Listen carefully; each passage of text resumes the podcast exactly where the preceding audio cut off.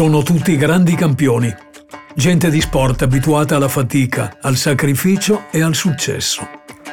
Vengono tutti da un incantato lembo di terra, baciato dal sole e dal mare, ma mortificato dalla storia, da patti sciagurati e dalla dolorosa esperienza di un esilio. Tutti loro hanno onorato le radici della loro terra, tutti loro, così lontani eppure idealmente sempre così vicini alle loro radici, hanno onorato lo sport nella sua massima espressione. Queste sono le loro storie. L'Associazione Nazionale Venezia Giulia e Dalmazia presenta Così lontani, così vicini. Ad Alberto Scemma racconta le storie dei grandi campioni giuliano-dalmati. Ma se dà il caso che per questa guerra, che non si doveva fare, 360.000 giuliano-dalmati hanno pagato un conto sia morale che materiale che nessun altro italiano ha pagato, non esiste. Gli antenati di Ottavio Missoni, Ottavio all'anagrafe Tai per gli amici, erano bretoni. Due di loro, i fratelli Misson, erano arrivati in Friuli al seguito di Napoleone e da qui avevano raggiunto la Ragusa dalmata. Il capostipite però era un pirata, Jules Misson, amico di Lord Byron, che lo aveva descritto come l'uomo più mite che mai abbia affondato una nave o tagliato una testa. Quando lo raccontava, Tai rideva con gli occhi Jules Misson era il suo orgoglio, era l'origine di quello spirito avventuroso e ribelle che l'avrebbe accompagnato in vita e che è tipico della gente dalmata di Ragusa, oggi Dubrovnik, la Ragusa mitteleuropea, che Tai Missoni, in un suo libro dell'anima, scritto con Paolo Scandaletti, chiama La città dei silenzi mattutini e dei canti d'osteria. Il padre, Vittorio, era capitano di lungo corso. La madre Teresa, contessa De Vidovic di Sebenico, l'aveva sposato giovanissima, a 17 anni.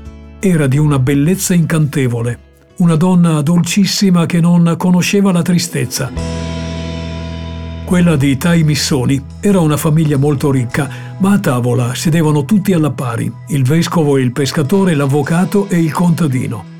Poi Dopo l'annessione di Ragusa alla Jugoslavia, il trasferimento a Zara per frequentare le scuole italiane in una città più piccola, meno di 20.000 abitanti, ma una metropoli se parliamo di sport e se vogliamo capire quanto questa cultura abbia poi ispirato per naturale adesione le scelte di vita di Tai Missoni, una vita sul filo di lana, come lui amava dire, il filo del traguardo, tagliato tante volte da vincitore, e il filo di quei tessuti che hanno fatto conoscere al mondo i colori della sua terra, la Dalmazia perduta, smembrata e così profondamente amata. L'agonismo, il confronto, la voglia di giocare per mettersi in gioco, erano a Zara storie di tutti i giorni. Poi ciascuno sceglieva per esclusione la propria specialità, nuoto, pallacanestro, tennis, ciclismo, canottaggio, anche atletica naturalmente. La corsa, il salto a ostacoli ai giardini con 3-4 panchine da superare e il lancio della pietra, come i gallesi, come i baschi, erano in testa alle preferenze. Così, dalla mattina alla sera, era domenica allo stadio, su quattro corsie e su una pedana in terra battuta si disputavano le gare vere con un giudice e con un po' di gente sulle tribune. riposarsi mai. E questo spiega il perché e anche il per come di quella demone della corsa che spingeva Tai a usare sempre l'inosabile seguendo il consiglio del maestro Battara, comandante dei pompieri. Corri come quando scappi giocando a guardie ladri. E così, correndo o scappando, senza mai inseguire, perché inseguire non è mestiere da ladri, eccolo Tai davanti a tutti nel salto in alto nei 200 ostacoli nei 300 piani al Gran Premio dei Giovani ad Ancona, 1937. 16 anni soltanto, era il più giovane in gara. E subito dopo a Napoli, alle finali nazionali, vittoria facile nei 300 metri e vittoria anche ai campionati italiani di seconda serie sui 400 con il primato nazionale allievi. Arriva l'invito a sorpresa per il meeting dell'Arena di Milano, uno dei grandi appuntamenti internazionali. Ed è qui che si accende la stella di Tai Missoni, che vince i 400 stracciando l'americano il Roy Robinson, primatista del mondo delle 880 yards, con un tempo strepitoso, 48,8, record mondiale allievi. Impresa da Guinness, anche quella della settimana successiva, con il debutto in nazionale a Parigi contro la Francia, un record che Tai detiene ancora oggi perché nessuno ha mai più vestito la maglia azzurra a 16 anni. Da quel momento una lunga collana di successi fino al titolo mondiale universitario sui 400 conquistato a Vienna con una proiezione di risultati vanificata soltanto dall'arrivo della guerra, quando Tai stava esaltando il proprio talento sui 400 ostacoli. Il destino gli aveva riservato invece ben altra impresa in una pagina che a raccontarla basta un nome – El Alamein. L'esito. Quattro anni di prigionia. Ospite in Egitto, come amava ripetere, ospite di Sua Maestà il Re d'Inghilterra. Ma il ritorno in Italia, in una Trieste mai così amata per via delle atmosfere di casa e di un dialetto in tutto identico a quello dalmata, arrivò soltanto nel settembre del 46 e gli regalò insieme con il calore della famiglia che aveva lasciato a sua volta Zara anche il piacere di sgambare a Valmaura in un ambiente sportivo trasversale. Il calcio di Nereo Rocco e Memo Trevisan, il basket di Cesare e Rubini e l'atletica naturalmente. L'atletica che all'epoca offriva pochi spiccioli, impossibile praticarla senza inventarsi un lavoro. E qui stava il problema perché Tai con il lavoro aveva da sempre, diciamo così, un rapporto conflittuale. Lavorare mi piace, diceva, eh, ma non ho mai il tempo.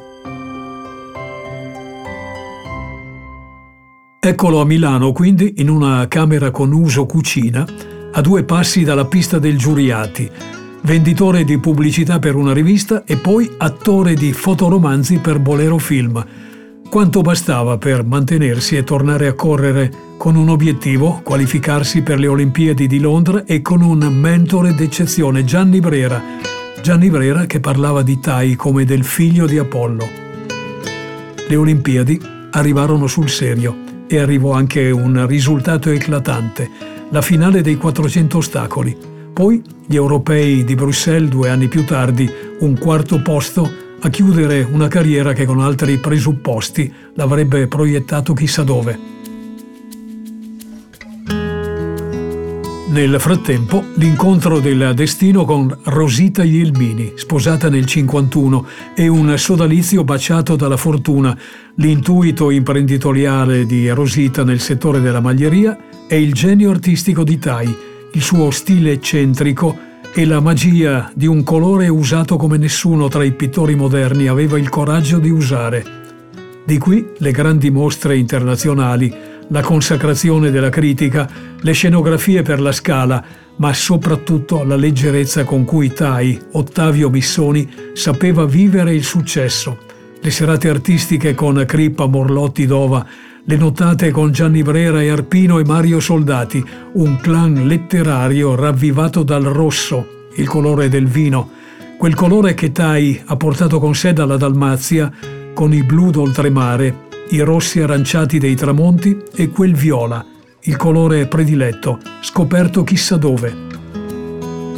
E a chiudere l'avventura, su nuove antichissime strade, la splendida follia del ritorno alle origini all'atletica dei Masters, campione del mondo, over 60, over 70, over 80, quella corsa infinita fino all'ultimo sul filo di lana.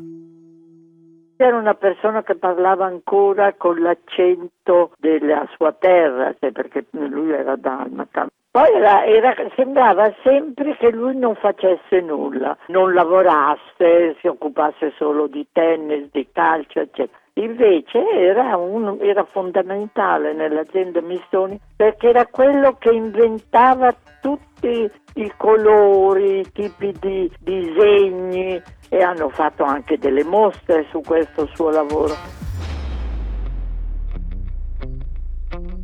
Avete ascoltato? Così lontani, così vicini. Ad Alberto Scemma racconta le storie dei grandi campioni Giuliano-Dalmati.